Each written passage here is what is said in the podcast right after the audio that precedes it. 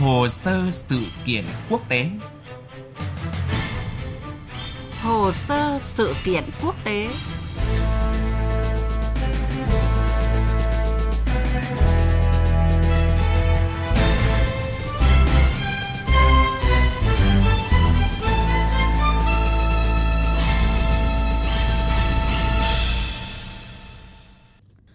Biên tập viên Thanh Huyền kính chào quý vị và các bạn đang theo dõi chương trình Hồ sơ sự kiện quốc tế của Đài Tiếng Nói Việt Nam.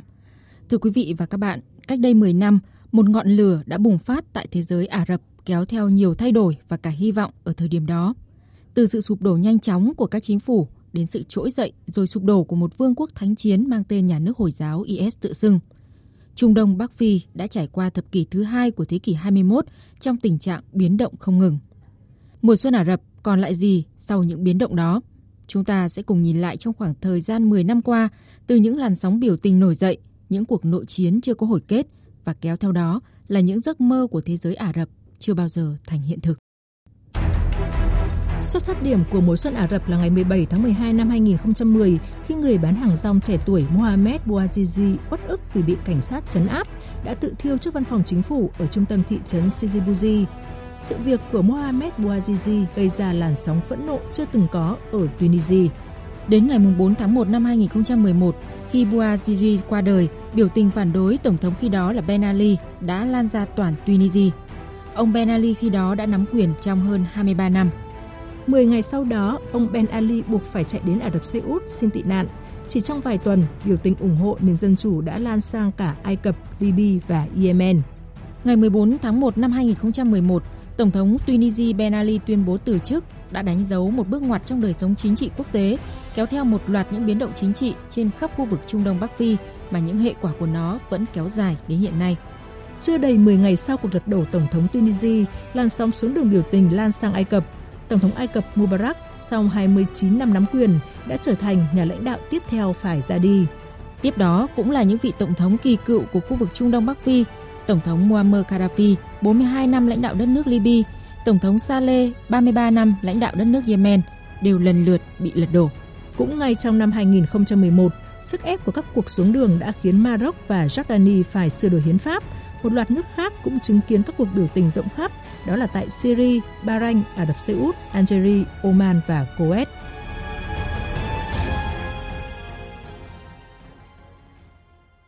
Vâng, đó là tất cả nguồn cơn của các cuộc biểu tình chống chính phủ tại các nước Trung Đông Bắc Phi 10 năm về trước. Đa phần thì người dân xuống đường với nguyện vọng về một cuộc sống tốt đẹp hơn, một sự cải cách trong bộ máy các chính phủ đã quá cũ kỹ. Thế nhưng, trái với kỳ vọng ban đầu, những gì mà phong trào mùa xuân Ả Rập để lại ở các quốc gia mà phong trào này đi qua lại là sự bất ổn về chính trị, sự chia rẽ sâu sắc trong xã hội và xa sút về kinh tế. Một gam màu xám đã bao trùm khu vực này sau những gì mà phương Tây gọi là mùa xuân Ả Rập đi qua. Hãng tin AFP của Pháp mới đây đăng tải một phóng sự về cuộc sống của người dân Tunisia hiện tại và hơn 20 năm về trước, thời của chính quyền Tổng thống Ben Ali, có một sự khác biệt rõ rệt. Khulurimi, 25 tuổi, đang sống tại Sidi Bouzi, nơi diễn ra cuộc nổi dậy của người Tunisia 10 năm trước – thị trấn nhỏ nơi đã góp phần khơi dậy làn sóng nổi dậy trên khắp thế giới Ả Rập. Hiện có một hồ bơi, một quán cà phê mới sang trọng, có wifi. Nhưng những thanh niên như Rimi không cảm thấy niềm lạc quan nào từ những thay đổi ấy bởi tình trạng thất nghiệp vẫn tràn lan. Cô cho biết việc kiếm việc làm là điều rất khó khăn, nhiều người cố gắng tham gia vào các đoàn người di cư sang châu Âu. Một số đã chết trên biển. Bản thân Rimi hiện là tình nguyện viên không được trả lương của các nhóm xã hội dân sự và cô vẫn tiếp tục xin việc trong khu vực công. Câu chuyện của Khulurimi khác xa với ông Rashid Fetini thủa mới vào nghề. Năm 1990, hai thập niên trước khi các cuộc nổi dậy xuất hiện, ông Fetini trở về Tunisia sau khi du học Pháp và thành lập nhà máy dệt đầu tiên của mình. Mặc dù không có nhiều kinh nghiệm, nhưng trong một tháng, ông đã thành lập một nhà máy với 50 công nhân. Sau một năm rưỡi, con số ấy tăng lên 300 và rồi 500 công nhân. Thế nhưng, cuộc nổi dậy cuối năm 2010, tất cả khách hàng của Fetini đều bỏ chạy khỏi thị trấn Shizibuji. Ngày nay, xưởng sản xuất gần trung tâm thị trấn của ông vắng tanh, những hàng máy dệt nằm im lìm, phủ đầy bụi. Fetini đổ lỗi cho việc thiếu luật pháp và các chiến lược của chính phủ để thúc đẩy đầu tư, cũng như bộ máy quan liêu chính trị phức tạp của Tunisia đã cản trở công việc kinh doanh của ông. Câu chuyện của Khulurimi và ông Rashid Fetini chỉ là ví dụ nhỏ trong xã hội Tunisia, nên nhiều người cảm thấy thất vọng và cả hối tiếc cho những gì đã xảy ra 10 năm trước. Thế nhưng, họ vẫn còn may mắn hơn nhiều so với những người đang sống trong xung đột, nội chiến và cả khủng hoảng chính trị liên miên như ở Syria, Yemen và Liban. Ông Brian Bourne, nhà phân tích chính trị Trung Đông Bắc Phi tại Viện Nghiên cứu Stratford của Mỹ cho rằng Mười năm trước, người ta kỳ vọng mùa xuân Ả Rập có thể mang đến một kỷ nguyên mới cho sự thay đổi về chính trị và nền dân chủ, cùng những kết quả tích cực. Thế nhưng kết quả của làn sóng này hầu hết lại là các cuộc nội chiến, suy thoái kinh tế và bất ổn xã hội. Theo tôi thì quốc gia chịu ảnh hưởng nặng nề nhất của làn sóng này chính là Syria khi mà đến nay đất nước này vẫn đang trong tình trạng chia năm xẻ bảy, trở thành một chiến trường của nhiều bên tham gia. Những gì đã và đang diễn ra tại Trung Đông Bắc Phi sau làn sóng mùa xuân Ả Rập cho thấy việc lật đổ các chính quyền không phải là lời giải cuối cùng cho những trục trặc mang tính hệ thống. Ở một số quốc gia, quá trình phục hồi sau những biến động đã bắt đầu, nhưng quãng thời gian đủ để các nước này bước ra khỏi những khó khăn và không rơi vào cuộc khủng hoảng mới, trên thực tế có thể sẽ còn kéo dài hơn thế. Thưa quý vị và các bạn, ở thời điểm 10 năm sau khi làn sóng nổi dậy mang tên mùa xuân Ả Rập xảy ra, nhiều diễn đàn quốc tế đã được tổ chức theo hình thức trực tuyến – trong đó nhấn mạnh thực tế là không có nhiều quốc gia ở Trung Đông Bắc Phi có được kết cục như họ mong muốn khi xuống đường đòi lật đổ chính phủ và nhìn chung thì dư luận vẫn cho rằng mùa xuân Ả Rập về cơ bản vẫn không giải quyết được những bất ổn, căng thẳng nội tại tồn tại dai dẳng ở các nước khu vực này. Sau một thập niên, máu vẫn đổ, xung đột căng thẳng và nguy cơ chiến tranh, đói nghèo vẫn lơ lửng trên đầu người dân Trung Đông Bắc Phi. Syria là quốc gia được nhắc đến nhiều nhất vì những ảnh hưởng nghiêm trọng từ mùa xuân Ả Rập. Bắt đầu từ nội chiến và bị chia cắt sâu sắc sau khi xuất hiện lực lượng khủng bố nhà nước Hồi giáo IS. Syria vẫn đang tạo ra những thảm kịch mới có thể tác động đến chính trị toàn cầu.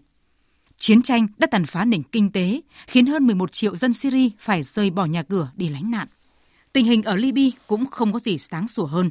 Sau khi rơi vào một cuộc nội chiến phức tạp kể từ năm 2011, Tại Libya, hình thành hai lực lượng chính là Chính phủ Đoàn kết Dân tộc, gọi tắt là GNA, được Liên Hợp Quốc công nhận và được Thổ Nhĩ Kỳ, Qatar ủng hộ. Trong khi lực lượng tự xưng quân đội quốc gia Libya của tướng Haftar được sự hậu thuẫn của các tiểu vương quốc Ả Rập Thống Nhất, Ai Cập và Nga. Tháng trước, Ủy ban Kinh tế và Xã hội khu vực Tây Á của Liên Hợp Quốc công bố kết quả nghiên cứu cho thấy cuộc xung đột từ năm 2011 đã gây thiệt hại hơn 576 tỷ đô la Mỹ đối với Libya. Báo cáo chỉ rõ bất ổn và chia rẽ tại quốc gia Bắc Phi này đã làm thu hẹp đáng kể nền kinh tế, khiến tổng sản phẩm quốc nội và tỷ lệ đầu tư sụt giảm mạnh.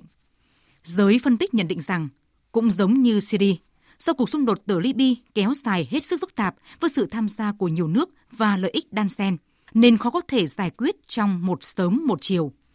Và như vậy, không thể lường trước được những hậu quả phức tạp về kinh tế, chính trị và an ninh mà khu vực này sẽ phải hứng chịu khi những bất ổn sai rằng ở đây chưa biết đến bao giờ mới chấm dứt.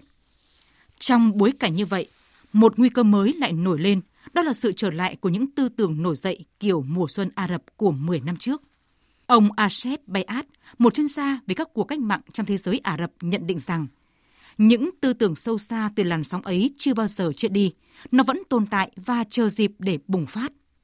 Thực tế cho thấy nếu như cách đây 10 năm, một số nước như Algeria, Sudan, Liban hay Iraq là những quốc gia trong khu vực ít bị ảnh hưởng bởi sự bùng nổ của mùa xuân Ả Rập, thì vào năm ngoái, bốn quốc gia này đã phải chứng kiến những làn sóng biểu tình mạnh mẽ, thậm chí dẫn đến sự sụp đổ của các chính quyền cũ.